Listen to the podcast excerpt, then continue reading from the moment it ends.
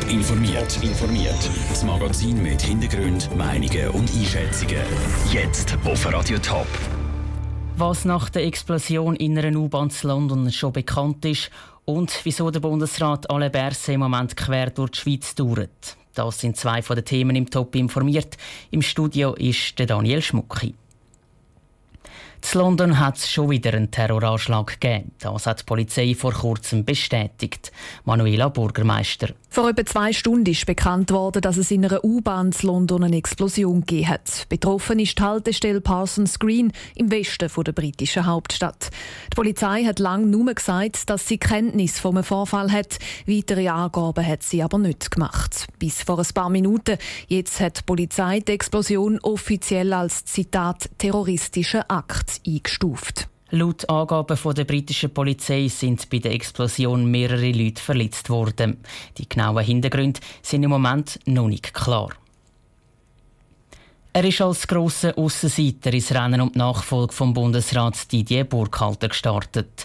Trotzdem ist der Pierre Modet jetzt einer der drei offiziellen Bundesratskandidaten der FDP.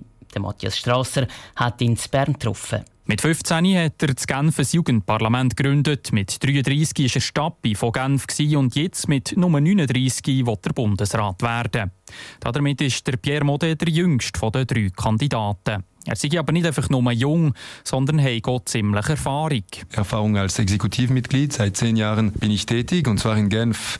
Wenn es geht um äh, Polizeiwesen und äh, Wirtschaft, äh, bedeutet es äh, schon Herausforderungen, die ich äh, im Alltag äh, nehmen muss. Der Pierre Mode ist im Gegensatz zu seinen beiden Konkurrenten kein Mitglied vom Schweizer Parlament. Das ist ein Nachteil. Aber für ihn zählen andere Kriterien. Was mich trennt eigentlich das ist eben was aus der Erfahrung kommt. Und zwar die Idee, dass man muss Probleme lösen. Und zurzeit in Bern ist man viel zu viel von den Ideologien geprägt. Für die kommende Bundesratswahl ist es von Vorteil, wenn man aus dem Tessin kommt oder eine Frau ist. Der Pierre Modet ist Käse von beidem. Dafür probiert er umso vehementer, seine politische Denkart zu erklären. Man muss zuerst wirklich eine, eine echte Ausgangslage sich bilden und wirklich konsequent und sehr ehrlich sein über was läuft in der Gesellschaft. Dann eine Vision stellen, die Leute mitbringen und sagen, in welche Richtung das geht. Und dann, und das ist vielleicht das Wichtigste, es machen. Faszination an der Politik besteht für ihn in der Suche. Gesucht werden Lösungen für die Probleme und Herausforderungen der Zukunft. Wie wollen wir jetzt unsere zukünftige Gesellschaft äh, ausbauen? Das bewegt mich, diese, diese Idee, dass irgendwo hat man eine Verantwortlichkeit, sich jetzt zu kümmern, was noch in der Zukunft kommt. Das ist das Porträt über Pierre Modet von Matthias Strasser. Mit diesem Beitrag ist unsere Vorschauserie über die drei offiziellen Bundesratskandidaten von der FDP vorbei. Über jemand vom Trio Pierre Modet, Isabelle Moret, Ignazio Cassis den Sprung in den Bundesrat schafft, das zeigt sich am nächsten Mittwoch bei der Bundesratswahl. Wie wäre es, den Sommer ein bisschen zu verlängern und einfach schnell auf Kreta oder Lanzarote zu fliegen? Das denken sich immer mehr Schweizer. Für die Umwelt sind Kurztrips aber verheerend. Zara Frattaroli und Noah Schäfer haben Alternativen gesucht, um den ökologischen Fußabdruck zu verkleinern, ohne ganz auf Ferien zu verzichten. Die Schweizer fliegen heute über 50 Prozent häufiger mit dem Flugzeug in die Ferien als noch im Jahr 2010. Und die Schweizer fliegen auch immer weiter. Das beleidigt die Mobilitätsstatistik vom Bund, wo der Tagesanzeiger ausgewertet hat. Der Kai Landwehr von der Klimastiftung MyClimate ist nicht überrascht über die Zahlen. Der Energieverbrauch bei den Autos und beim Wohnen geht kontinuierlich zurück. Beim Fliegen aber steigt er immer weiter. Wenn wir den Klimawandel und dessen Folgen eindämmen wollen, dann sollte jede Person maximal ein bis zwei Tonnen CO2-Emissionen pro Jahr verbrauchen. Wenn Sie nach New York fliegen und zurück, dann haben Sie dieses, Ihr jährliches Budget, schon aufgebraucht. Der Kai Landwehr von MyClimate sagt aber, dass es nicht das Ziel sei, die Leute vom vielen Fliegen abzuhalten. Vielmehr soll jeder Verantwortung für seinen CO2-Ausbruch übernehmen. Zum Beispiel, indem die Reisenden eine Kompensation für den Ferienflug kaufen.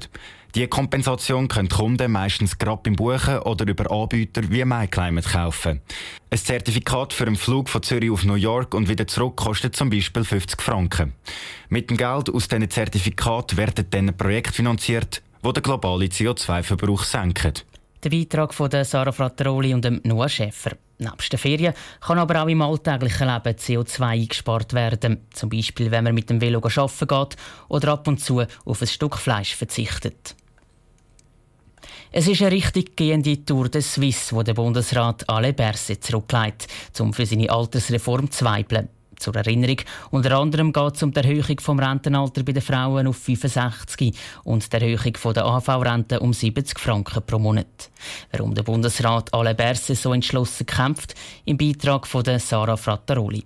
Kein Tag vergeht, wo der Bundesrat Alain Berset nicht an einem Podium auftritt oder ein Interview zu der Altersreform gibt. Er begründet seinen vehementen Einsatz damit, dass die Zeit zum Warten nach 20 Jahren Stillstand schlicht abgelaufen sei.